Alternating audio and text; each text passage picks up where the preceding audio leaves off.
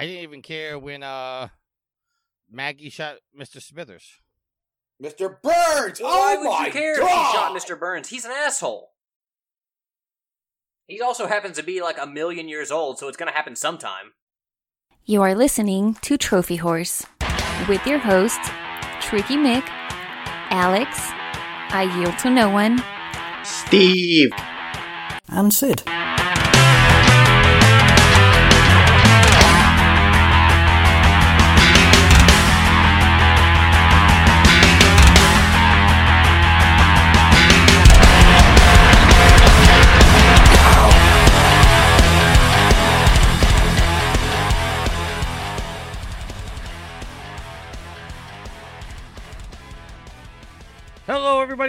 To Trophy Wars. This is episode 409, take two. Yes, we tried to record last week, but my audio screwed up.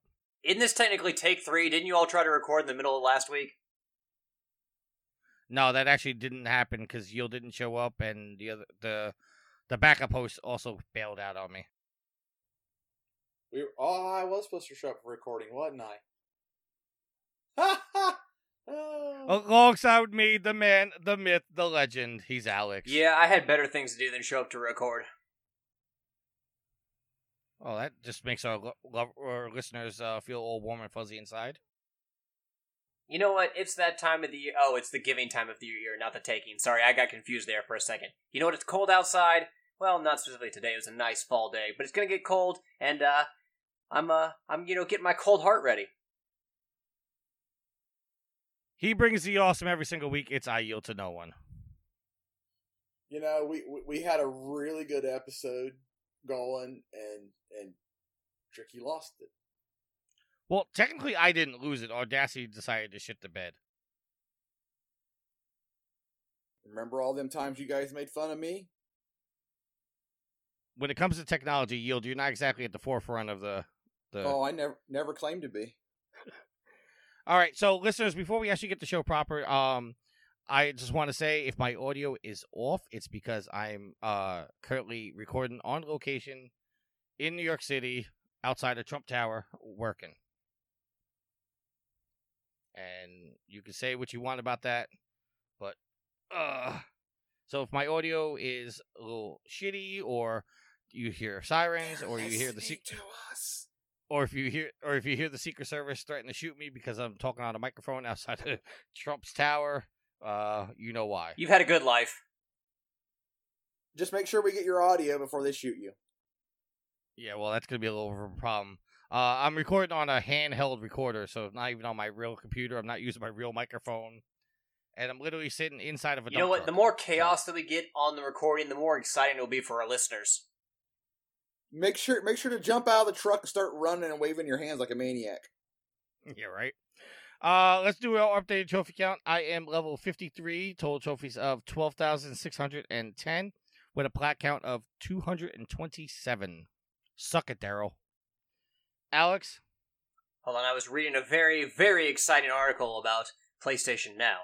And by exciting, I mean very tepid.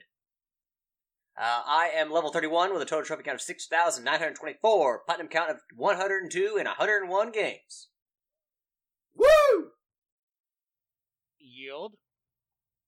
Yes. I hate you. You know the flow of the show, and you do this every single week. I do.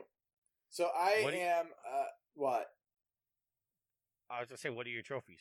Oh. Uh well I'm a level twenty eight with a trophy count of five eight eight eight. And I got ninety two platinums in ninety two games. Yes, I got a new one. What's your new plat, sir? I will tell that when I get to what I've been playing. Fair enough. Steve is level 11, or excuse me, level 16, total trophies of 2222 with a plat count of 11. Sid is level 39, total trophies of 9292 with a plat count of 169. No. And- um, Oh, sorry. Yes, I was reading the wrong one. And I'm not reading the last guy's numbers. what? Daryl's at level 44 the trophy count of 9822 with a plat count of 180. Praise be to King Daryl! All I heard was a bunch of beeps. That's all I heard. That's fine. But see, Alex is editing, so that won't happen. well, he has to give me the show afterwards, and then that's where I'll put the beeps in. That's fine. You can do that. All right, so a little bit more uh, housekeeping. I forgot to mention. Uh, episode this is 409. Episode 408 is uh was late getting posted. It currently, as of recording, is not posted. Uh, for anybody who doesn't know, the website was shut down because GoDaddy decided to stick a big cock up our asses. So I've been fighting with GoDaddy for They didn't Two even buy me a nice seafood dinner.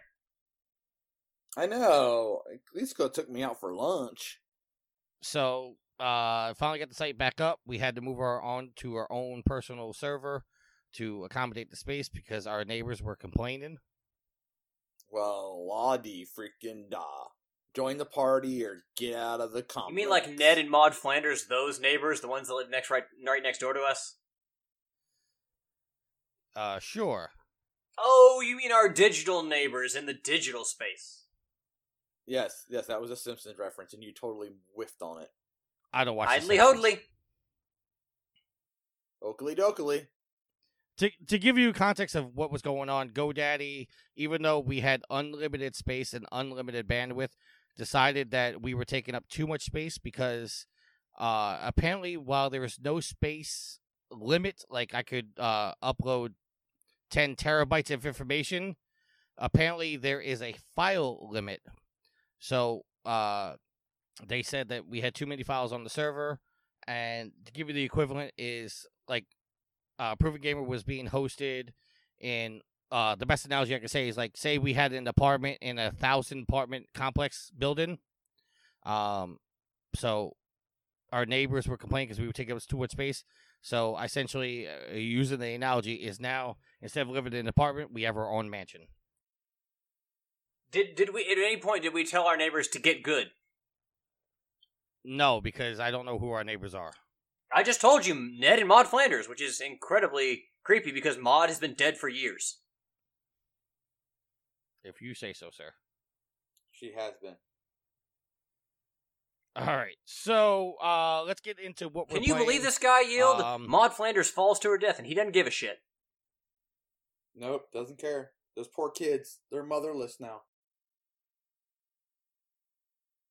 So let's get Okay, into before we're move on, I just Uh, want to say, Alex- let's be honest, the Flanders kids were vapid anyway, so they were lost for a long time. Okay, is this the Simpsons podcast or is this the Trophy Horse? No, I feel the need to expound Yes. upon a point I was making. Add some context to it. All right, why don't you tell the li- why don't you tell the listeners what you're playing, Alex? Well, ladies and gentlemen, I am currently enjoying the newest Grand Prix in Crash Team Racing, the Neon Circus Grand Prix, which runs through November and into December. Uh, still the story of uh, they're supporting Crash Team Racing Nitro Fueled six months after release. Next week, will, next uh, month actually will be the sixth Grand Prix they've done post launch. Uh, and even though I'm getting a little burnt out on the whole Crash Team Racing thing because I've been playing for like five months straight, six months straight, uh, every Grand Prix is pretty well done. So, uh, got to enjoy that. Been playing some Luigi's Mansion 3, and it's fantastic. Love Luigi's Mansion. If you own a Switch, go buy that game. And, uh, honestly, like, looking forward to the holidays, I'm not really looking to buy all that much except for maybe Pokemon Shield for my Switch. Not a whole lot coming out for the PS4 that I really want to buy. But, uh, yeah, so that's kind of what getting Shield, not Sword. Huh? You're getting Shield, not Sword. Yeah, have you seen the wolf on the sword box? It looks amazing. Excuse me while I interject for some clarification. Y'all, I meant to say shield. I want Pokemon Shield. Plus, that one has Galarian Ponyta, and have you seen that magical unicorn? It's great. Uh, and how close are you to the uh, Crash Team Racing plat? I'm not going to. Like I've beaten, I've got 100%, 101% adventure mode. The last thing I would have to do, single player in this game, not counting like the Grand Prix and stuff, would be to beat all the time trials for nitrous oxide. And guess what? I'm not going to do. I'm not going to put myself through that hell. You know what? I will stomp through the marshes of Helldivers again if I do not have to deal with those time trials. All right, Yield. What are you playing, sir? Oh, let's see here. Uh, I was reading something. So I've been playing some World of Warships. Get out of here! I know. A little bit of Wreckfest. A little bit of Rocket League. Doing some Haunted Hollows. And then my most recent game I've been playing is Sniper Elite V2, which I got my platinum about a half hour before we recorded. So I'm at 92 platinums. Congratulations. Thank you. It only took me it only took me 7 years. I, I hear in the that list of games is uh no rock band, sir. Nope, I didn't play Rock Band this week. Well, you you better because uh we're going for the Bloodstone. Or are we close? Well, we're not close, but if you get in motion, we can get close. Uh, okay.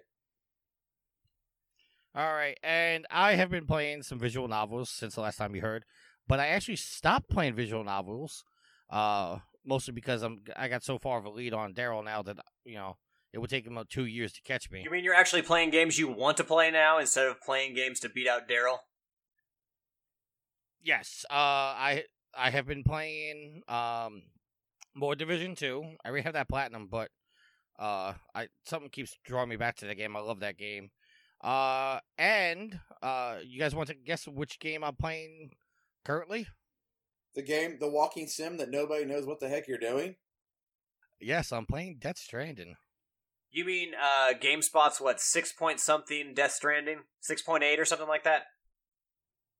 No, that was IGN. Okay, IGN. And uh yeah, Joe Joe Priestley from over on the uh the Game Stuff podcast, he really was ex- ex- ex- excited to share that news. The game that uh, Death Stranding got a very mediocre review. Yeah, and you you know what uh, Mr. Joseph Priestley is playing currently right now? Simpsons Hit and Run. Nope, Death Stranded. Uh, yeah, I'm about I'd say seven hours into the game, and I still don't know what the hell I'm doing. I know I'm delivering packages, but So it's a UPS simulator. um, I know what a BT is. I know what a BB is, but uh, something along in the games, and this might be a little bit of a spoiler, but it's not really because I couldn't spoil it because I don't know what the hell I'm talking about. Apparently, I have a fear of being touched, and I have something called dooms. But I'm also one of the only humans in the world currently that when I die, I'm immediately reborn. So wait, is that you or anybody who plays through the game? Like, is that character just given those same powers, or do you, through your choices in the game, earn certain powers and abilities? No, no, that's everybody in the game. Well, shit, you're sitting here talking like you're special. um, yeah, it's it's a little weird. Uh, like A little? yeah, it, it it's definitely full on Kojima game. That's uh, yeah, it's definitely a Kojima game. uh, they say that the game really uh starts opening up after hour ten, so I'm two and a half hours away from that. And you're a and you're like still 140 hours from the platinum. That's what I hear. I don't know. I mean, I I I know I've unlocked twenty percent of the trophies already, but I haven't looked at the trophy list. And uh, from what I understand, a lot of the trophies are hidden anyway. So even if I looked at the list, I uh, wouldn't know what the hell to do. I hear it's a straightforward game to platinum too. Say again? I hear it's a straightforward game to platinum too. Yeah, uh, I I know CJ because I talk to CJ all the time. Um, he was getting annoyed by it because uh, I, I, I, this is a little bit of a spoiler for the game, but it's like like the second and third mission you do, so it's not really like spoiling anything. Uh, the president dies, and you have to transport their body to the incinerator, so the the fumes from their body doesn't attract the, the BTs. And I know CJ got to that point and was like, fuck this game. I'm not carrying a dead body on my back. I don't know if you saw, but uh, there was a joke online. I saw it on Facebook, and I'm trying to find out so I can get proper credit. But it says that it really that Death Stranding starts to really be enjoyable after 10 hours, and then the joke was that hey, you know uh, how long it takes to have fun in Luigi's Mansion? 10 seconds as soon as you see Toad try to drive a big ass tr- van or a big ass bus. yeah, I saw that meme. I haven't seen that, but that sounds amazing. Speaking of which, how is Luigi's Mansion? one of the things I noticed first about the game is that Nintendo's really built this as one of its like big AAA games. Like the first Luigi's Mansion, it was a lot of fun and it was kind of like a cult hit, but I don't feel like it was given as much respect as like say Mario Sunshine or a lot of the other big games that came out for the GameCube because even if it was the launch game for the GameCube, they still had Super Smash Bros. Melee come out that December, so that was really the big holiday game. Now, of course, they've got Pokemon Sword and Shield to come out, and it's coming out at the end of this week. But Luigi's Mansion 3 feels like it's the big Nintendo game. People say, oh, hey, they've got, you know, Mario Odyssey, they've got Breath of the Wild, they've got Super Smash Bros. Uh, Ultimate, and hey, Luigi's Mansion 3. Like, I love all these games. Like, it's just another piece of the puzzle that makes the Switch really enticing. It's, yeah, it's just a really fun game. Like, the cool, the cool aspect of it is, is it's set in a hotel, and you have to work your way up the hotel by going to different floors and collecting, uh, beating a boss ghost on each floor to collect an elevator button to put in the elevator panel because they've all been taken at the beginning uh, to stop your progress. Collect all the buttons to get to the top of the hotel, and uh, like there's gems to collect and like booze, to, secret booze to find, and like apparently there's a hidden boss fight. It's a meaty, it's a meaty game. Uh, certainly a lot bigger than the original Luigi's Mansion, but you know, like I said, they put a ton of effort into this game, and you can tell because the first the game doesn't, you know, the first Luigi's Mansion, you like see Luigi walking up the path. He goes in the door, and the game starts pretty quickly after that. This game is a good 20 or so minutes, I would say, of just like story expose before you actually get to where you can control Luigi and like kind of travel around. And even then, there's still a little bit more tutorial stuff to it. So yeah, it, it feels like the big game and, and like the big game Luigi deserves, and they've given it the respect it deserves. And the game looks great. Like the you can see like the little like pockets or like the little like textures of Luigi's denim um, uh, overalls. Like it, it, the game look itself looks really good, and it's really fun. So um, yeah, it has a different feel than the original Luigi's Mansion, but the concept are still there, and it's still extremely fun. It's just a bigger overall game that you know I, I think that a lot of people would really enjoy. Awesome. I'm trying to talk my wife into getting a Switch because Luigi Mansion 3. So, Tricky, so how's Death Stranding? uh, oh, ho- hold yeah. on. Before you go on, if you are, if you haven't played Luigi's Mansion or you're getting ready to start, please do yourself a favor and watch the way the Doctor or that Professor Egad runs. It is the most ridiculous run I've ever seen. Like, it's like you would, if you could, you would rewa- like run around a room for hours just to watch him run. It's it's magnificent. Just sorry, go ahead. But the the real question, Alex, though, is how is Gooigi? It's a really cool mechanic. Uh, I mean, I Gooigi is basically like a clone of Luigi that you can use to solve puzzles. So, uh, like, I didn't know really what he was used for at first. If he was kind of like a ghost you had to catch, or if he was like some kind of nemesis of Luigi. But no, he's a he's a helper, like clone of Luigi that actually factors into puzzle solving. So, I mean, this a lot of this game is puzzle solving and just collecting, and uh, yeah, it's done really well. All right. Uh, as far as this strand goes, like I said earlier, I mean, I'm just getting into it. It's a lot of walking. I did just get my first motorcycle, but apparently, uh, you can't really utilize the motorcycle the way that you would want because you're traveling over a lot of uh grass and it has a bunch of rocks in it and every time you hit a rock you damage your bike. And uh yeah it's i'm just getting into it. I i got some of the story so far. Like i, I have a basic understanding of what the hell i'm doing but it's still very confusing. I'm hoping that uh when i hit that 10 hour mark that like it really opens up and lets me uh really go but just like any other Kojima game, it's like 20 minutes of gameplay, two hours of cutscenes. Awesome. Uh, all right, so let's get into our topics.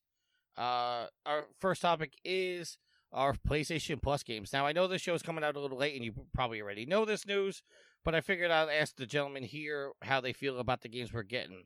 The two games we're getting for PlayStation Plus this year, uh, this month, are Nioh and Outlast Two. Now, if anybody doesn't know, Nioh is basically like a harder uh, Dark Souls type of game, and Outlast 2 is a horror game. Gentlemen, you interested in either one of these games? No.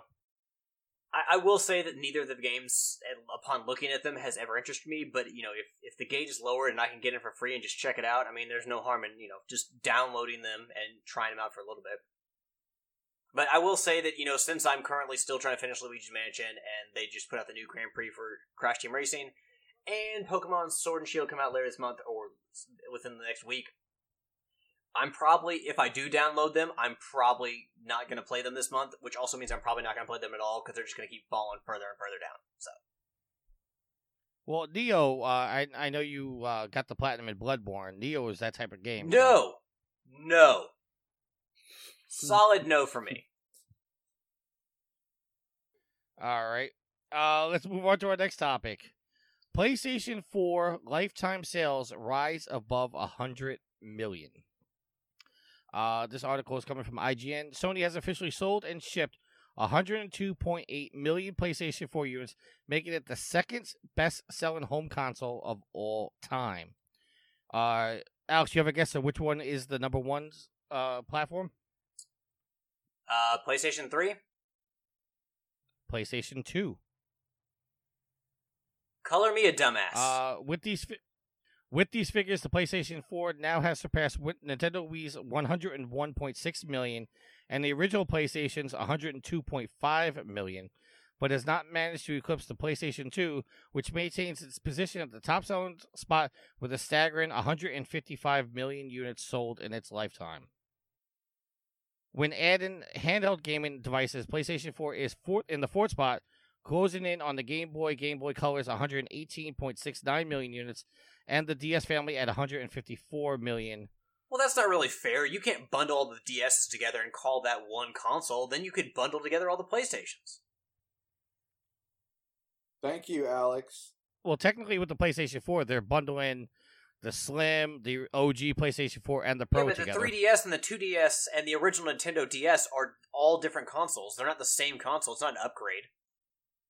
In the vein of like the PlayStation 4 Slim. Well, the 2DS and the 3DS are basically playing the same games. Only the 2DS doesn't have that 3D screen on it. I still call bullshit. Uh, but that. yeah, it's okay. Well, it's also worth noting that PlayStation now holds four of the top five spots on the uh, all-time home console, with the PlayStation 3 coming in fifth. Uh, I thought that was really interesting news. Uh, the next bit of news, Yield. Uh, I I know you cut the cable with uh, but well with cable. Uh, but the the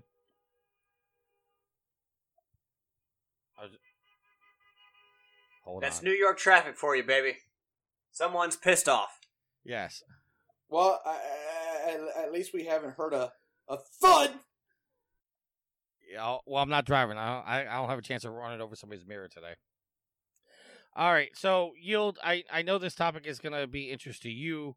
Uh, well, I don't know, maybe not, no more. Uh, because I know you cut the cable with you know home cable, but PlayStation Vue TV is stopping service as of January 30th, 2020. That's a bummer because I heard it was good. The company cites a hugely competitive field and desire to focus on its core gaming business as reasons why it's pulling out of the TV streaming business. Quote, Today we are announcing that we will shut down PlayStation Vue service on January 30th, 2020. Sony Interactive Deputy President John Kodera writes in a new blog post. Unfortunately, the highly competitive t- pay TV industry with expensive content and network deals has been slower to change than we expected. Because of this, we decided to remain focused on our core gaming business. Uh, PlayStation Vue launched in 2015 as a cable cut internet service. Members could watch several TV channels over the internet, including channels like CBS, ABC, Fox, NBC, Universal, and and more, starting at forty dollars a month.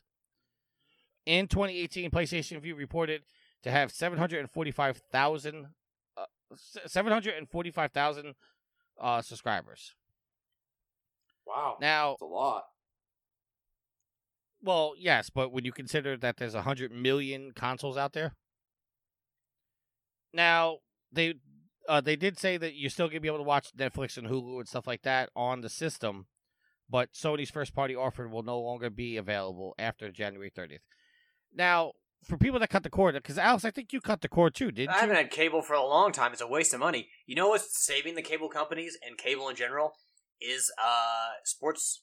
If sports were not around, like if people didn't have to have cable or Dish Network or whatever to watch NCAA, NBA, NFL, like I feel like cable would go like die. Well, I thought you could watch all those over the internet, like on your computer and stuff. I mean, I guess you can if you find the outlets. Like, but I feel like you have to have some kind of subscription to watch them. I, I'm not. I'm not. I don't subscribe to any of those, so I don't. I'm not exactly sure on the technicalities of it. Um, but you know, with services out there like YouTube TV, Hulu, Sling, and all the other How ones. do you not mention Netflix? uh, Well, because Netflix isn't a, a, a TV service. Like you can't you can't watch live TV over that with but with you know Hulu and but Sling. no, and, it can completely re- replace TV because we have Hulu and Netflix, but we and also Amazon Prime Video because Ashley's a, a Prime member. But we almost always like watch Netflix except for a few shows. So Netflix can completely replace television because they have their own TV style shows that they're releasing. hold on, hold on, hold on. Ashley's a Prime you uh, member. Yes, Oh, now you've done it. Why is she not subscribed to our Twitch channel then? I don't know because she doesn't watch Twitch. Still, it's a free uh, subscription to us. Giving the site money, it's her way she can support us. Well, here's the short answer to that: is that I didn't tell her she could do that, so she probably didn't know. Well, she listens to the show every week where I say it. I think she just skips to my shout outs and then quits listening. Oh, you mean you shout outs where you forget to mention her? I've done that what once. yeah. Uh, no, no, so, Tricky, I do mean, you have cable still? I I do have cable still. How much do you pay per month for cable? Uh, I it, that's kind of hard to answer because I I have the the cable and internet bundle, um, and I'm paying uh like one eighty a month. To be fair, me and the guys have been talking about cutting the cable, but it's because I watch Netflix more. I only watch. I only use my cable, um, to catch up on TV shows before Netflix gets them, and to watch Ranger games. So I mean, I I've been thinking about cutting the cable, but I haven't really looked into Sling or I I was gonna look into PlayStation Vue, but you know that now that's shutting down. That's not an option. Well, Tricky, let me ask you a question. With how much you work and how much you sleep because you work weird hours and how much you play video games, do you really need cable? Like, how much TV can you consume? I well, I I don't really watch my TV. The only the only time like I watch Raw, I watch NXT, I watch AEW, I watch SmackDown, uh, th- but that's all DVR, and I watch that basically like when it, when- the weekend comes, I watch them back to back to back to back, um, and I I think they go. I think they're on Hulu the next day, so I could watch that. Tricky, you're watching like seven Um, hours of wrestling there, or like nine hours of wrestling. That's a lot. Yes, it is a lot. Uh, but to be fair, I basically, uh, unless I'm watching a pay per view, I basically fast forward the matches and just listen for the storyline, so I know what the hell's going on. That's leading into the pay per view. All right, let's get back on topic. I mean, before shutting down, were either you guys interested in trying out PlayStation Vue? I was considering it because a buddy at a buddy at work tried it and said it was pretty good. I mean, it's it's a point that I made when I was talking to you earlier, Tricky, is that I only have so much time to consume television, and I generally watch. I'll you know watch videos on YouTube. I'll watch Netflix, and you know sometimes I'll watch stuff on Amazon Prime, like um, Carnival Row and a few other things. But I just don't have enough time to justify owning or paying that much for a cable service or television service when I could pay fourteen months about fourteen dollars a month for Hulu and watch free content on YouTube all the time. I I mean, and that's a fair point. All right, let's move on to our next topic. Uh, head of PlayStation on why you won't see games like God of War and Spider Man on PlayStation Now. At This is such a launch. bullshit This is coming from. This is coming from VG uh, 247.com. Uh, they got it from somewhere else, Tricky. Okay, hold on. Let me. Uh, uh, I'm trying to find where they got it from. All right, look where they got it from. I'm gonna go VG twenty four seven never posts original content. They're just a hub for everyone else's content. Okay, okay, fair enough. Uh, let me get to the article here. Uh, PlayStation boss Jim Ryan has revealed Sony's reason for why it doesn't launch its big, biggest exclusives on PlayStation Now. Uh, he addressed the criticisms directed at the PlayStation when it comes to embracing new ways of doing things. Although Sony has upped its investment in streaming more recently with a 50% price cut for PlayStation Now, the service is still mostly populated by classic titles. The PlayStation 4's biggest games, such as God of War, only made available after for a limited time and months after their initial release. This is a stark contrast to Microsoft's approach, who's happy to make its first party games available on many platforms as possible and through different business models, chief amongst them through Xbox Game Pass. Quote, it's an area that is fast changing and fluid, Jim Ryan said in an interview with Games Industry. GamesIndustry.biz is where this came from. Okay. Uh, the nature and scale of some of the first party games that we're making leads us to think that right now it's better to spend energy on making sure that the launch of those games is a massive entertainment event I would cite God of War and Spider Man and The Last of Us Part 2 next year will fall into that category. With that said, Ryan reiterated this is a stance isn't final and the company is open to making premiere its premiere first party content more readily available. Um, he said, I don't want to say this that the PlayStation Now is going to be like this forever. Personally, right now, given how some of our first party IP is incredibly special and valuable, we just want to treat them with amazing care and respect and have those launches be clean and pure. You want me to translate for you? Translation We want you to pay $60 for these new games instead of paying a subscription service to be able to play them. That's smart. I mean, I'm not saying there's anything wrong with that, but at the same time, like, Microsoft is giving away, like, is, is putting their first part, as the article said, is using, is putting their first party games, like their new exclusives, on a service like that. Why can't Sony? Also, like, don't sit here and give us this bullshit reason that we could see through, like, this phantom, like, veil thin fucking reason that we can, like, easily be like, oh yeah, you actually just want to get as much money from us as can. If that's the reason, fucking own it and say, hey, these games cost a lot of money to make, and we want to try to make as much money as we can so that we can put that money into other projects, pay our studios better, uh, pay our, our team members better. Give us the actual reason instead of some malarkey. Well, I, I to to give contrast, and I don't know how much truth there is to this, but Microsoft has come out and said that games like Gears of War, Sea of Thieves, and all their first party games, they actually uh, sell a shitload of copies, even though it's on Game Pass, where people are paying, you know, for Game Pass and playing it for free. That a lot of those people are then turning around and actually buying the game at full price. Also, I like Ashley has just gotten like a month long subscription to Xbox Live, and she's actually playing a trial of the out of Outer Worlds, which is one of the biggest games for this year, and she's basically playing through the entire game. And all she had, she'd have to buy the game. She's just play, like has a, a subscription to Xbox Live for a month, and she can play that entire game if she wants. The Outer Worlds I hear is Fallout New Vegas, basically done better. Well, it's like a western in space, and yes, there are like it's very got like a very um, uh, like uh, Fallout feel to it. Sorry, I, I lost my words there, but yes, it has a very Fallout feel to it because I watched her play some of it. Well, it, it is it's made by the same people that made Fallout New Vegas.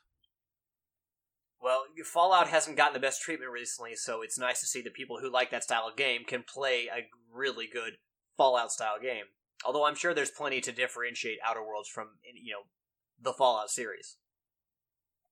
All right, Yield. What? do, How do you feel about games like God of War, Spider Man, and The Last of Us Two not being on PlayStation now until months later?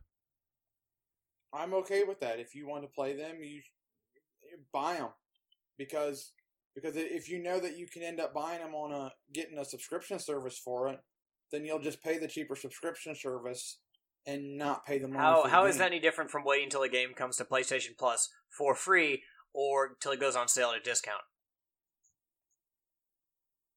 Well, if you're wanting to play it, you'll go buy it, and if you're on the fence, you'll wait. So if, well, so, like if you're said, so so if you're willing to wait and not play it right away, and they put it on PlayStation now six months, a year down the road, and you're okay with that, then there's nothing wrong with that. Well, the the, the micro, like I said, Microsoft is saying that like Gears Five still sold even though it was on Games Pass. So, I mean, I I don't know. I I find it hard to believe because I'm kind of with you, Yield, about the fact that if I could pay ten dollars to play the game rather than paying sixty dollars for the game because you're paying ten dollars for a month and you could beat the game in a week or uh, you know arguably say less than a month. That you could play pay the ten dollars, play the game, and have everything else to play, and save yourself fifty dollars. I I just my my wish is that I I want more transparency out of game makers. Um, and especially like, don't lie to me with this comment. Just tell me if you want to make more money off a game before you put it on subscription service. Say that. All right. So our last topic before we go into our topic of the week. Uh, Well, here here's another uh, uh, another point that I'll make to that to that. There's a little DLC. So imagine if Sony puts like God of War onto PlayStation Now and sales. You know, they, they, a lot of people play the game on PlayStation Now, but like in some way that cannibalizes sales of the game. And then they go to their investors meetings and they say, "Yeah, God of War sold an, a, a million copies because people are playing on PlayStation Now instead of buying it." That's really going to hurt their financial outlook and make investors and people look at them and be like, um, "Your biggest games are only selling this many copies. What are we doing supporting you?" right, but on on the contrast of that, they say that PlayStation Now is very successful. That they have millions of people that subscribe to it. So, if if they're if they're making you know uh, what is it ten dollars a month for a PlayStation Now, you get that over the course of a year. That's one hundred and twenty dollars. Where s- some people only buy one game a year or two games a year. I mean, I'm not saying that's the norm, but at least they're getting guaranteed money for people with PlayStation Now. Then that one sale and it'd be over. Because like God of War, to its credit, never had DLC. They sold the base game and that was it. They never did DLC. Yeah, but it. when Sony goes into those financial calls, you know that they would rather say, "Yeah, God of War sold 10 million copies," because you got Nintendo over here talking about 10 million copies of Pokemon, 10 million copies of Super Smash Brothers, 10,000 million copies of Mario Kart. They, when they go into those investor meetings, they want those new games, the Horizon Zero Dawns, um, the God of Wars, The Last of Us Part Two. They want these games to rack up big numbers so they can share that with their investors to show how successful these games are. Whereas if they're part of a pool of games in a subscription service, they don't stand out quite as well, and those sales don't stand out quite as well, and it makes it look like Sony isn't success isn't as successful, even if they're making money off of PlayStation Now. Because how often do they mention PlayStation Now sales or how much money they're making off of PlayStation Now? Well, I mean, we get that like every three three to six months. We get a, a call about what's going on with PlayStation now. But I mean, you're right. I mean, uh, I'm I'm of two minds about it. I mean, if they could put it on now, I think it would boost their sales for PlayStation now, and you get a lot more people subscribing to it. Because you know, a lot of people through the launch of PlayStation now look at it, it look at it as a joke because of how the bundled the the launch of it was. But it's severely improved But do you think it matters now to people? Because people have a, like this idea in their head of what PlayStation Now is and how it's been kind of dragging behind for you know however many years it's been out. Even if they've made improvements, people probably it's still probably an afterthought to most people. And even they put like God of War and other like new releases on there, is it really worth it? Because is that at this point are people going to change their minds about PlayStation Now? I, I think if you if you bring out The Last of Us Part Two and you announce that it's going to PlayStation now day one, I think there's going to be a significant amount of people that are going to try out PlayStation now to play Last of Us Part Two cheaper and be hooked by the changes they made, and it may change a, a lot of minds. Well, let me ask you: Can you just buy a month of PlayStation Now?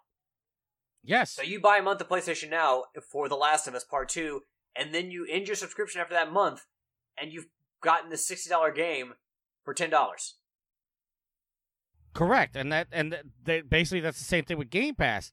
But I'm I'm thinking they're willing to make the bet that once they get that first month for people to get uh you know to play The Last of Us Part Two, that the service in general is going to hook them and that they're going to stay on and subscribe because of the hundreds of other games they could play for you know the same price. I'm I think if Sony was willing to gamble, I think that's a gamble that worth trying because if they get them hooked, then it's a guaranteed money. Where they just made one sale and moved on. I I, I think Sony's you know would be smart to make that gamble because I think it would actually hook people. I, I'm just I'm just saying if they can bring a big blockbuster game onto the service to get people to try it out, I think they're they're willing to take that gamble and say that people will stay subscribed or will buy year subscriptions or whatnot because that's guaranteed money in their pocket where they may or may not uh you know make any more money off the last of us part 2 after the initial sale.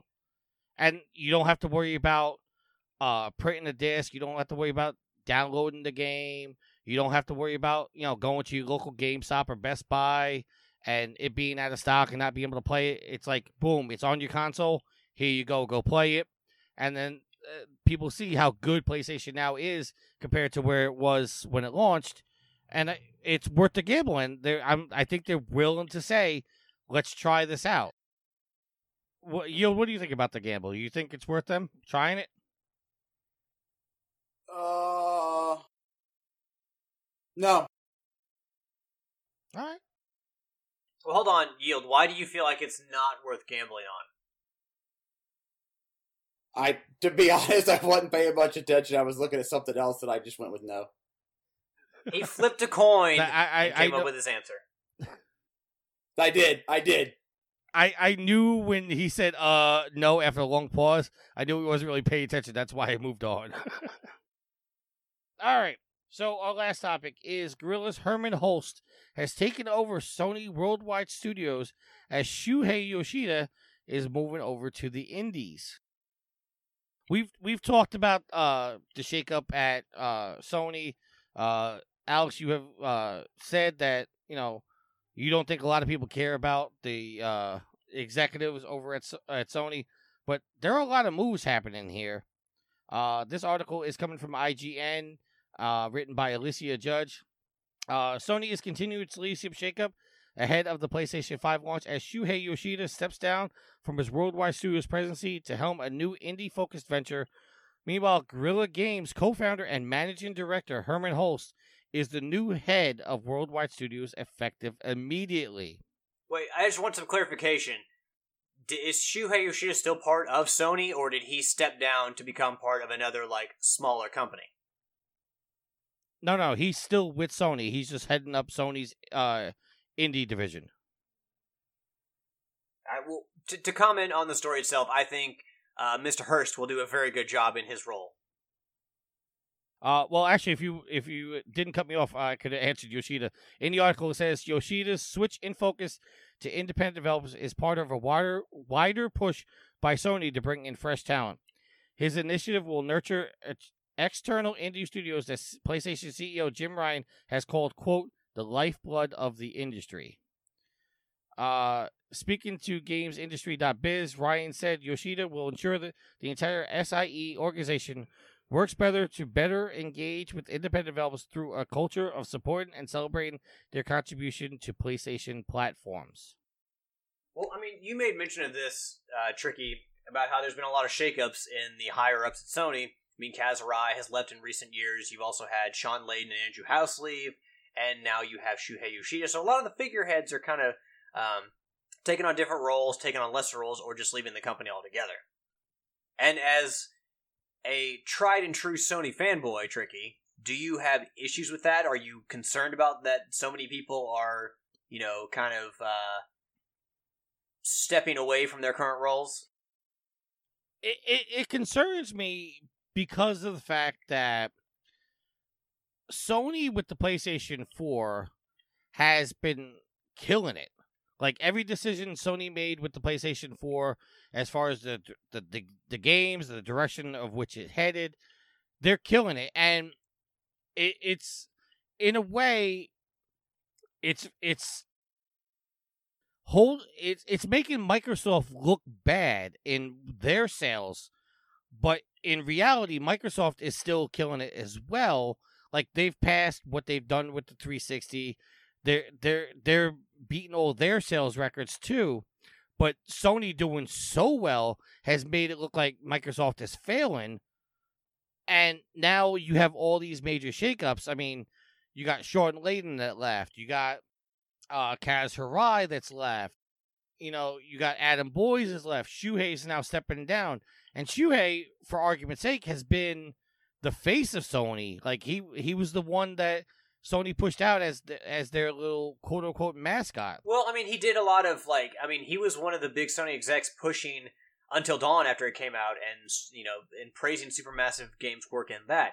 So, I mean, the smaller, lesser known games. Not that Until Dawn's a small game, but a, a lesser known game to get it out there. Like he may be the perfect person to head that up. And I think that what we've seen, especially like in the wake of the death of Satoru Iwata over at Nintendo, is that a game company is more than just its figurehead and the faces of that company. Because while Iwata was a tremendous influence within that company and a great president, Nintendo is still doing amazingly well. Right, and, uh, and like you also got Gio Corsi, who you know for you know for what it's worth was the man pushing the Vita.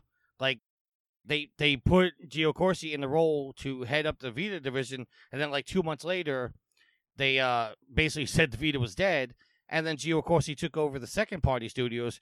Now, second party, you know, is kind of like a dead term in the games industry now because there's no really like second party games anymore. But you got Gio Corsi left, and now, not that I think Hermen Hulst won't do a good job, but it concerns me that they took Hermen Hulst away from Guerrilla.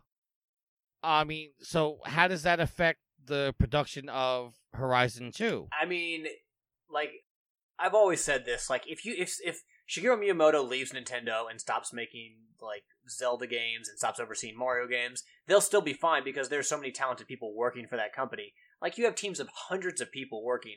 It's not like the ship falls apart if, you know, one person leaves. Now I understand that like with Hideo Kojima in that situation and how the Metal Gear Solid franchise has not been what it was since he has been gone um, there can be missteps by teams, and you know losing some of that direction can hurt.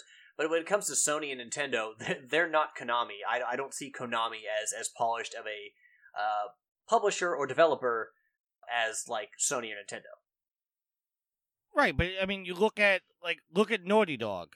Uh, Amy Hennig left mid production of the Uncharted Four, and you know a lot of people say Uncharted 4 was a great game, but a lot of people also criticize saying it's not as great as it could have been because Amy Hennig left. After I, I think, uh, I mean, Amy Hennig certainly deserved credit for all the work she put into those games and the work she's put into the into video games in general, the industry. But those games did not live and die on Amy Hennig's work, like work. Like they were still fantastic games without her involvement. So I think you're giving her a little bit too much credit there. I, I'm I'm not I'm not saying you know good or bad. What Well, I'm saying like is, around the time of Uncharted Two, did you have any idea who uh, Neil Druckmann was? granted, I'm a, probably a little bit more uh informed with those type of stuff because uh I have a lot of you know I, I often get a lot of background information that I'm not allowed to share out to the public. So I I knew who Neil Druckmann is, but to your argument, I I, I would say ninety percent of the general public probably had no idea who the hell he was.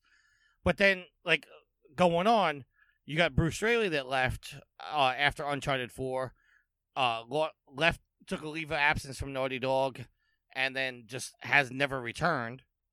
So, and Bruce Straley was part of the uh, production of The Last of Us. So now you got The Last of Us Part Two uh, in production, and Bruce Straley has no part of that.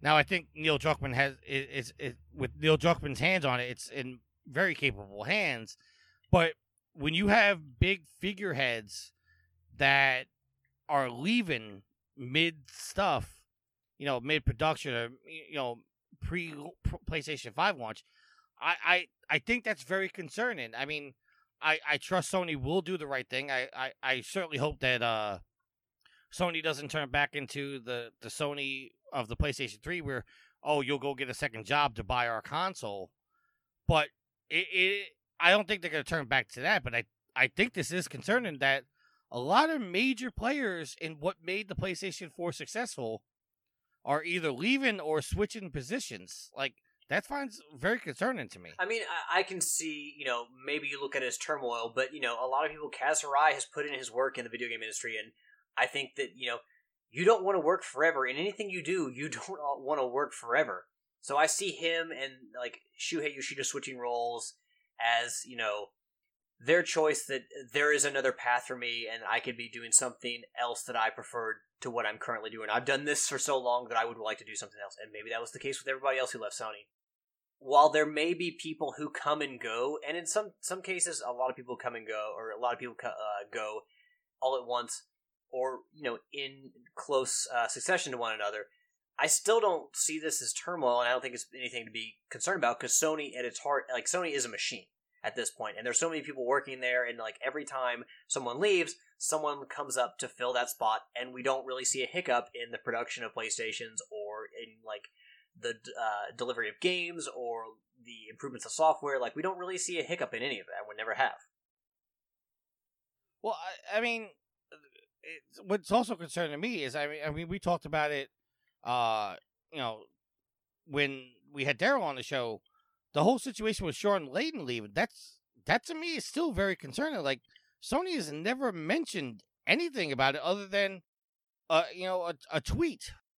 Like that's a that's the guy that ran S- Sony, you know, uh, America. Like that's a major position, and the guy just leaves, and you don't give him no fanfare. He, he's just out the door, and it's like, here's a tweet, and they didn't even tag him in the tweet.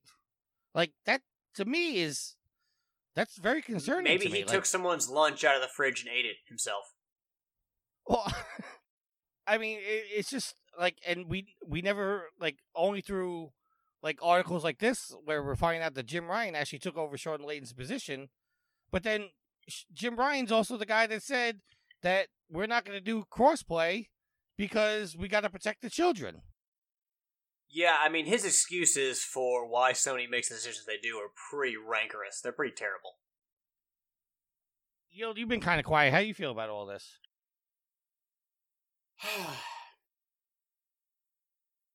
it is. It makes you wonder if something hanky's going on behind the scenes.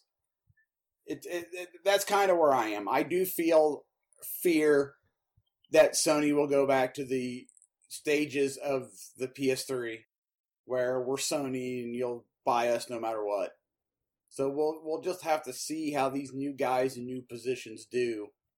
But it there's too many coincidences of people shifting within the company or leaving altogether for it to be just a coincidence that we all left at the same time.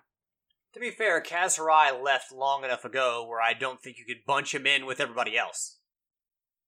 I'm talking about Layden and uh, Gio Corsi. Yeah. Like these these are major names within the company. Now, granted, Shuhei didn't leave the company; he just moved over.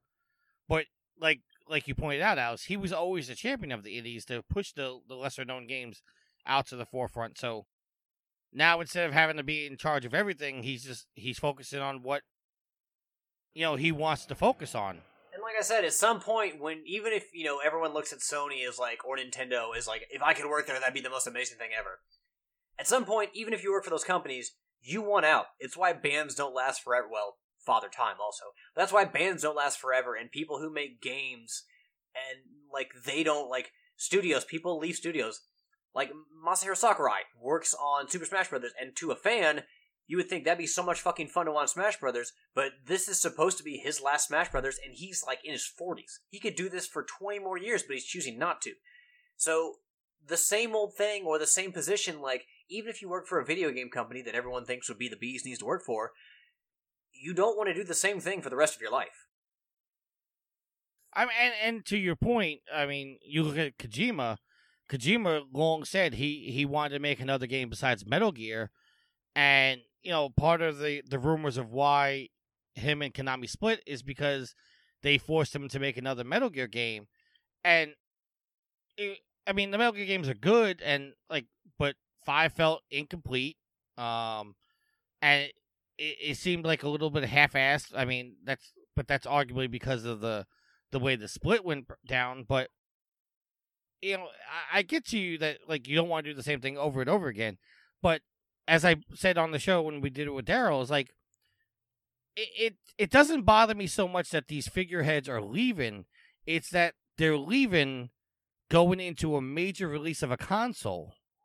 Like I I even if I didn't want to do a job anymore, I would still see it through to the end. You're talking about another year before the release of the PlayStation 5. Right. Why should but- someone have to spend another year of their life working for Sony if there was something else they would be more passionate about in their sp- at this point in their life?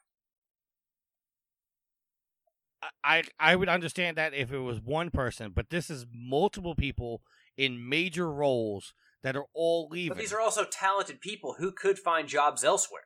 It's not like they're taking a bunch of like low level employees and you've got a mass exodus from Sony. These are all higher ups, talented people that have been in the spotlight, have been at Sony for a long time, put in their work, and maybe they just found, you know, I'm sure they're desirable hires for other companies.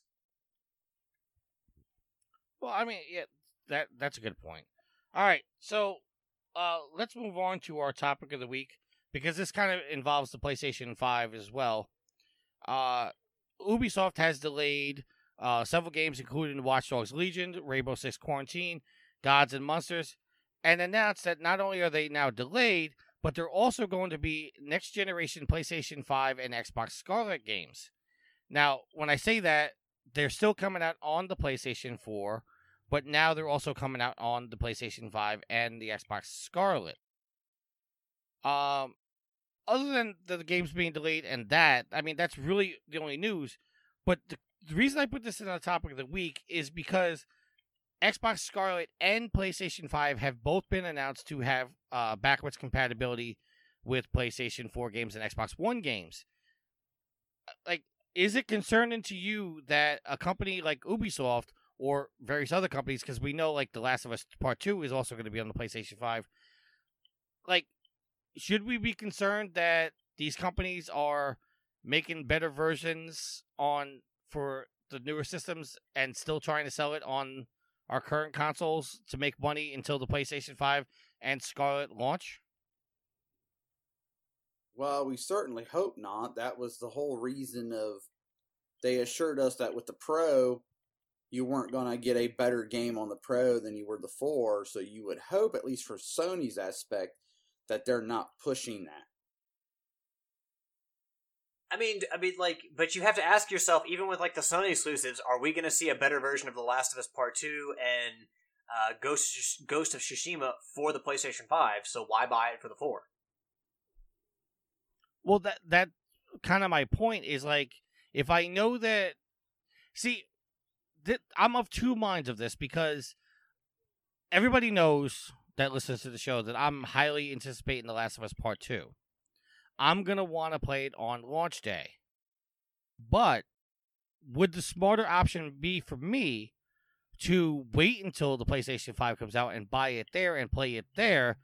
because arguably that's going to be the better version of the game.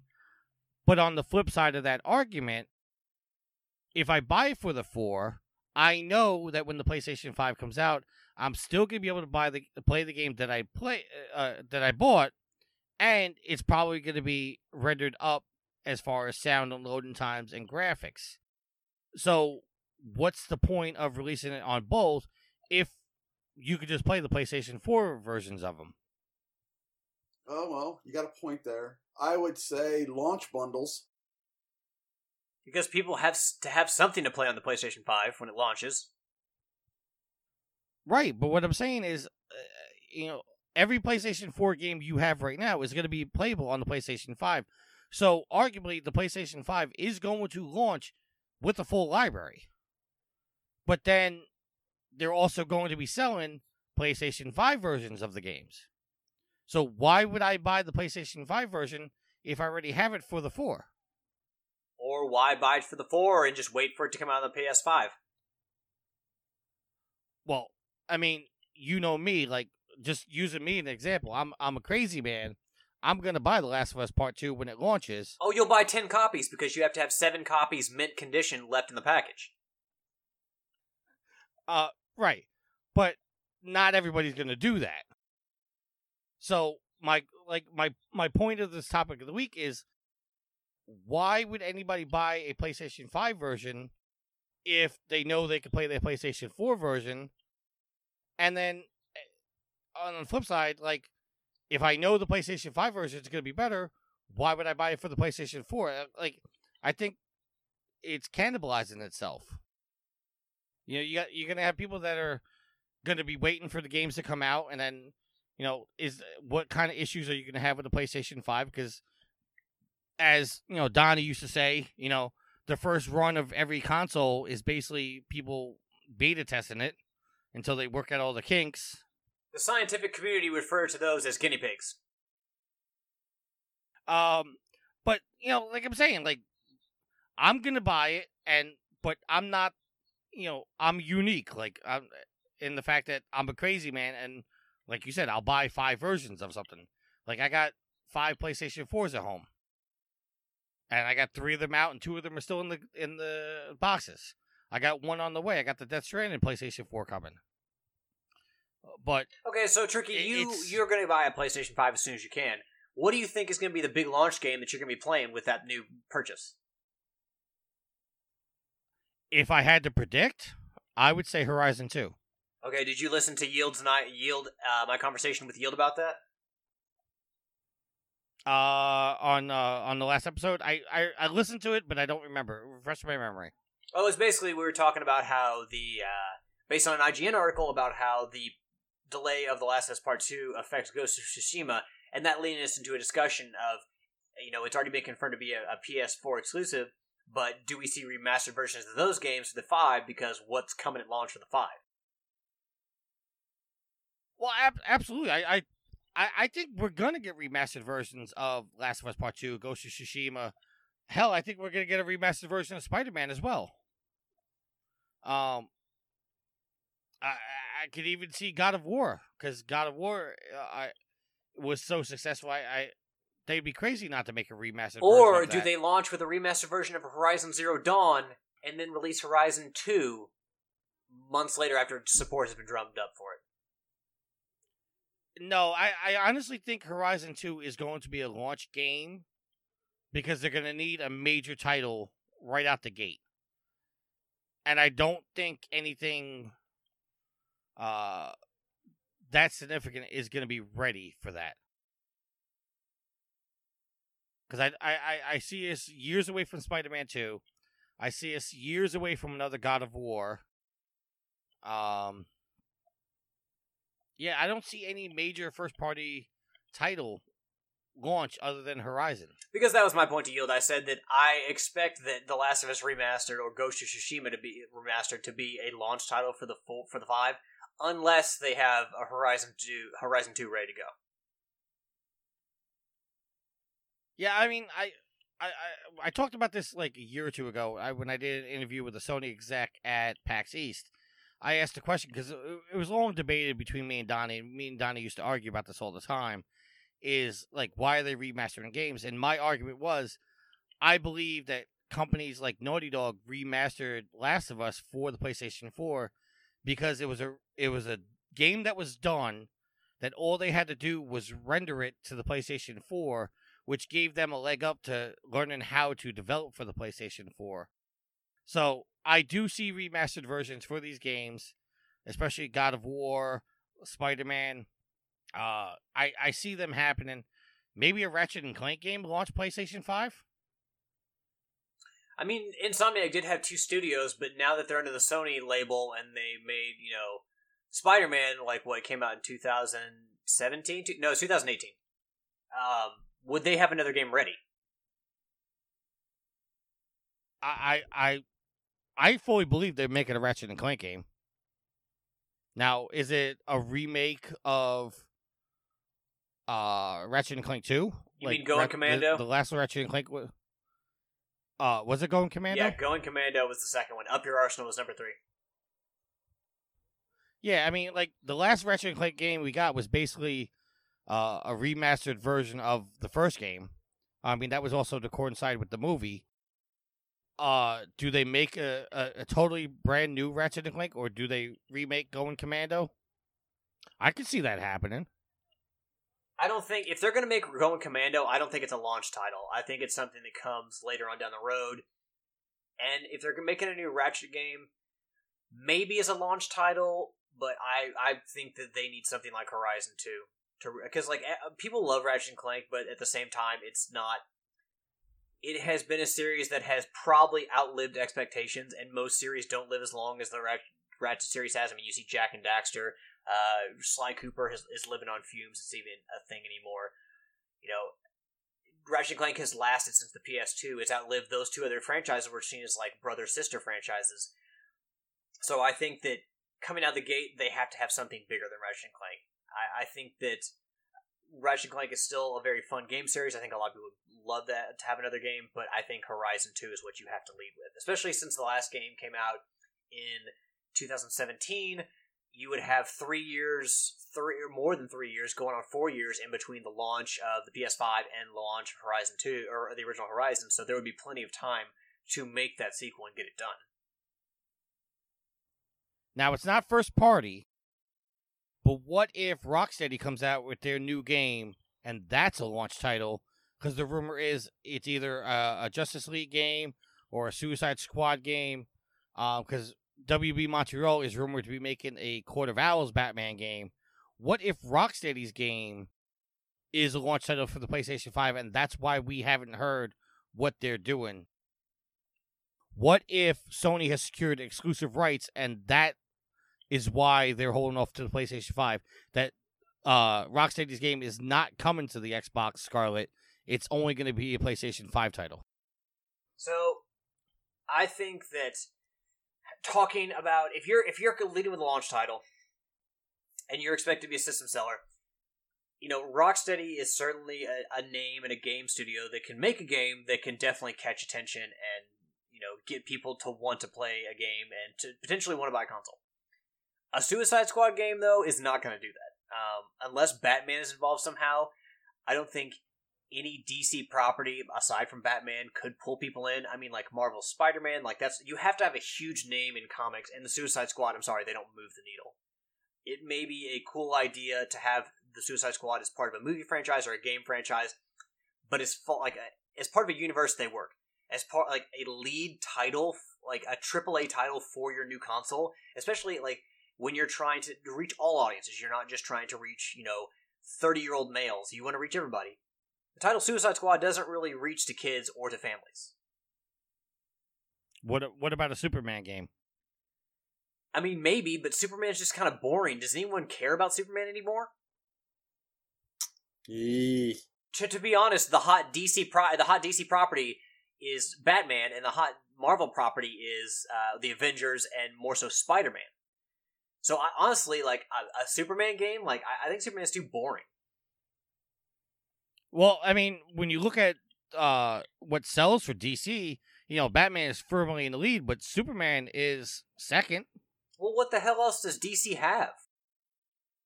Well, they got the uh with the WB series, they got uh Flash, they got Arrow, you know, they got properties out there. I mean, not not that me. I mean, I'm not gonna say they're anywhere close to what Batman status is, but they definitely have big name franchises out there that they could push.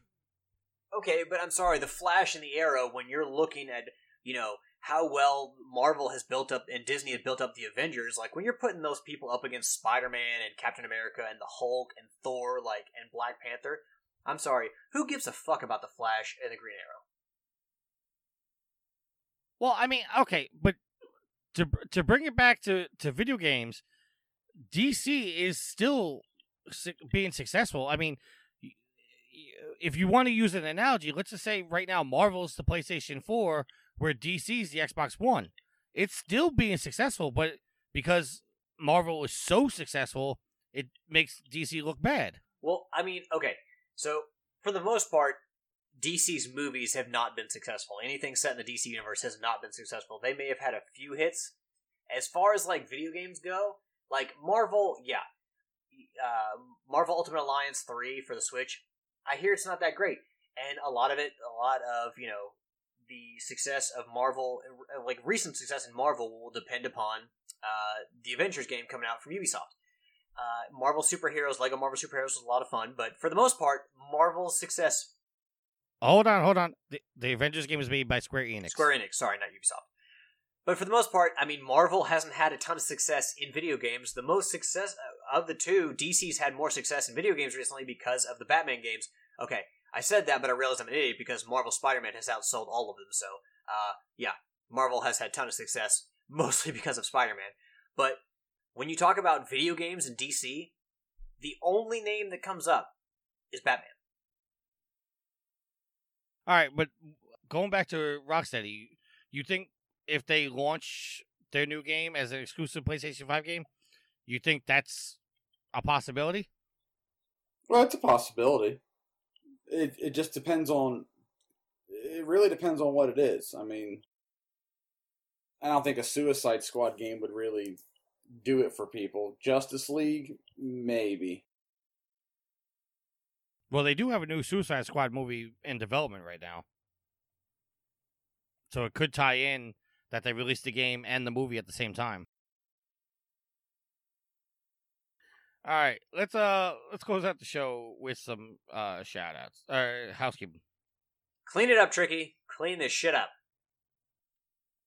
ProvenGamer.com is looking for some writers, podcasts, video as news reports, and generalized help with the site. If you're interested in applying, go to ProvenGamer.com, click on the Help Wanted tab, and fill out the application, and I will get back to you as soon as possible. While you're there, be sure to check out all the articles and all the videos. Speaking of videos, they can be found on YouTube by doing a search for official Proven Gamer. You can also catch us streaming at twitch.tv backslash Proven Gamer. Uh, if you're hearing this, I'm going to be doing another 12 hour stream for Extra Life on November 23rd. Yes, I believe. Uh, we'll get. Uh, tell you why I'm going to do be doing that stream. Uh, when we get further into the housekeeping. If you want to get a hold of us, there's several ways to get a hold of us. The first one is our phone number. Yield. What's the phone number? 330 proven 9 330 776 8369. You can also send us an email at the Troy Memorial email, trophyhorse at provengamer.com. That's trophyhorse at provengamer.com. Once again, that's trophyhorse at provengamer.com. You want to get a hold of us on Twitter, there's several ways. You can contact the site at Proven Gamer, contact the show at Trophy Horse, contact me at Tricky Mick, contact the Yield at I Yield to No One, and contact Alex at Saundersaurus Rex. Alex, you using Twitter anymore? Yeah, but mostly to bitch about Pokemon Go. 10 4, good man. Uh, yeah, I'm not really using my Twitter. Apparently, my Twitter's just turned into uh my PSN profiles updates. Which, granted, uh, with all the visual novels, there was a lot of updates. Now people know where to get easy trophies. Uh, yes. Well, if they could read Japanese. Uh, if you listen to this podcast, we would greatly appreciate it. Be sure to listen to our other podcasts, PG Spoilers and Game Stuff. Uh, if you notice, I did not mention dual screens. That is because they are officially on their own now. They have left the Proven Gamer Podcast Network. You can find them at dualscreens.com. All the podcasts can be found on Apple Podcasts, following iTunes, Stitcher, your various podcast applications on your smart devices, Google Play, TuneIn, and you can catch Trophy Horrors on iHeartRadio and Spotify. and If you want to get involved in our and Pandora. Sorry. It's not in the agenda, that's why I forgot. Pandora, we're in Borderlands. Uh uh Yield, why don't you put Pandora in the agenda there, sir? Uh PlayStation 4 communities. There's one for the site called Proven Gamer. There's one for the podcast called T Dubs Brothel because Shuhei, even though he's not in the role no more, still will not let us say whores on the network. And you have Yield's group, which is the Platinum Guild. Yield, do you have your uh, shout outs ready for that? No, I do not. Boo. That's what we can look forward to on Thanksgiving this year, folks. Family time, turkey, football, and yield shoutouts. Yield shoutouts, because that'll be like a whole episode in itself. Yeah, because you got uh, you got 50 platinums for me to mention. Tricky got 50 platinums there. uh, that is the end of our housekeeping, but we do have some sponsors. Our first sponsor is Humble Bundle. Alex, tell us about Humble Bundle. Humble Bundle is a charity initiative that bundles together digital media, video games, books, um, graphic novels, all this different kind of stuff, and sells it at a discounted price in these tiered bundles. So the more you pay towards the bundle, you can name your own price, but the more you pay, the more content you'll get.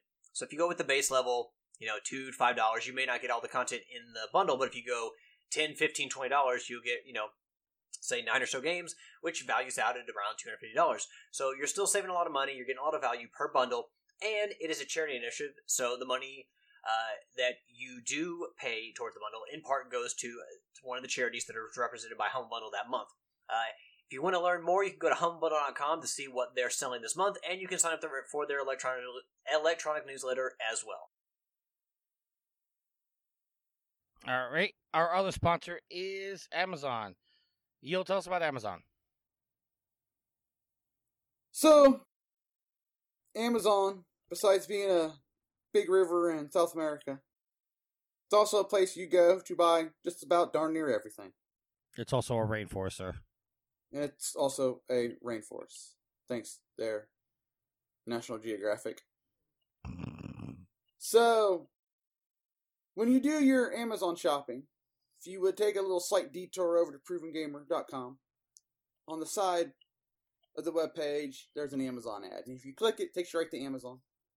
You can do your ordering as normal, and a small proceeds of your order gets slid back to Proven Gamer.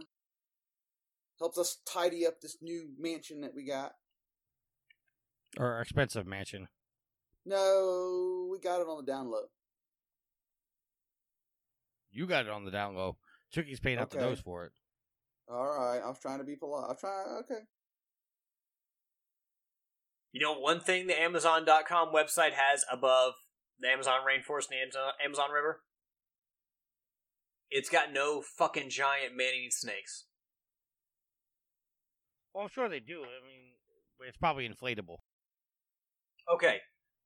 The snakes that you get from Amazon.com will not murder Danny Trejo. Or Owen Wilson. All right. Our other sponsor is our Patreon, patreon.com backslash proven gamer. There's different tiers you can go support us at, no matter what tier you decide to support us at. It's greatly appreciated and helps keeps the lights on. And thank you uh, to our Patreon producers, Felicia Steff and CJ Anderson. Also, Extra Life. Uh, if you go to extra-life.org, uh, you can join us or join our team, make your own team. Uh, it, it is a 25 hour marathon to help support the beautiful kids in the hospitals and also other families. The good thing about Extra Life is the money goes to the Children's Medical Network hospitals, in which none of those hospitals ever take a dime from any of the patients or their families, and everything is paid through donations. Uh, I mentioned that I'm going to be doing another 12 hour Extra Life stream, and that is because on game day, uh, the Extra Life page was attacked by a DDoS attack, um, and a lot of the donations were not able to be made that day. So I'm going to be redoing another 12 hour stream to uh, help raise some money. Currently, as I've, I've heard of the updates, uh, Extra Life this year so far has raised $11.7 million. Who attacks a, a children's, like a website representing children's hospitals? I- I- whoever it is is a scumbag piece of shit. Well said. So, um, so with that being said, uh, let's close out the show with some shout outs. Yield, go first, sir. So I'd like to give a shout out to the Mountains of the Horde. Thank you for downloading, listening, interacting with us. Shout out to Alex for sh- recording tonight. Shout out to Tricky for recording in a big old truck in front of the Trump Tower, acting as a roadblock. Uh, I'm literally, I'm literally putting my life on the line right now. literally, and getting anyway. And You could, you could have said that. a shout out to Homer Gets duffed. His birthday's next week. Nah, screw Homer. He don't play rock band. Uh huh. That's it. I'm done. Peace out. Alex, your shout out, sir. Well, maybe if you bought Homer a bunch of DLC songs for Rock Band, he would uh, be encouraged to come back and play. Funny story. I actually bought him Rock Band 4 and DLC. I want to give a shout out to the listeners, the fans, the fuel to the fire of this trophy horse. Thank you all for continuing to support the show. Without you all, we would not continue to do this. Be on iHeartRadio, be on Spotify, be on Pandora, and just continuing to grow our presence in the online world. Thank you very much for your continued support of the show. Give a shout out to the co-host, Tricky and Yield, especially Tricky for hosting while he's inside a giant dump truck that looks like a Decepticon. And last but not least, I want to give a shout out to my loving girlfriend Ashley. I love you, honey, and uh, yeah, just thank you for another awesome weekend. All right, and I want to give a shout out to the goddess who is sitting at home, uh, worried right now because uh, I'm literally putting my life on the line right now. I'm a bomb deterrent for our, the president of the United States. Uh, shout out to Sweet Mama D, who turned 11 since the last time you guys heard my voice. Um, she is enjoying being 11 because she, as she quotes, she's no no longer 10. Can't argue with that. I, I, well, I asked her. I said, "What? What's the most exciting thing about being 11?" She goes, "I'm no longer a 10." I said, "Why? You don't want to be 10 no more?" She goes, "Cause Daddy, you keep at you keep telling me I'm 10. Now I'm 11." So okay. Uh, shout out to the listeners. Thank you very much for listening. Uh, you guys uh, are more appreciated than I could ever ever express. Uh, the download numbers uh, are exceeding expectations. They keep growing up. So thank you very much. Uh, I know we don't mention it a lot, but if you are listening to this, join our Facebook group, uh, the Trophy Horrors podcast group on Facebook. Uh, it is set to private, but just uh, request membership and you will be approved almost instantaneously. Uh, a lot of lively discussions in there. A lot of Alice giving me shit about my visual novels. Um, I actually just posted a picture today. Uh, I I thought Yield would like, but I guess he hasn't seen it yet. The did you see the the turtles and the Death Stranding meme? Yield. Yeah, I didn't really get it. It's it, from the first Turtles movie. It goes, "Pizza guy's got five minutes," and on the bottom it's got uh, Death Stranding delivering a package. He's like, "Fuck, I can't get there in five minutes." Oh, okay. So if there's nothing else, until next week, happy trophy hunting. Bye. Later.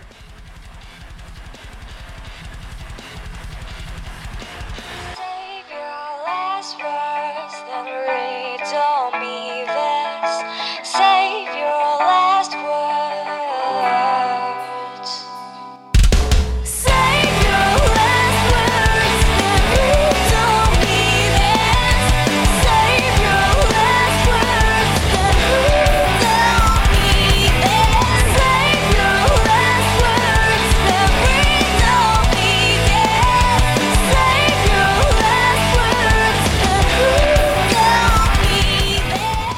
The theme song is Venus by the band Even off their album Zenith. Permission granted by the band and 12 Stone Records. You can find them on Facebook by going to www.facebook.com slash evenphilippines.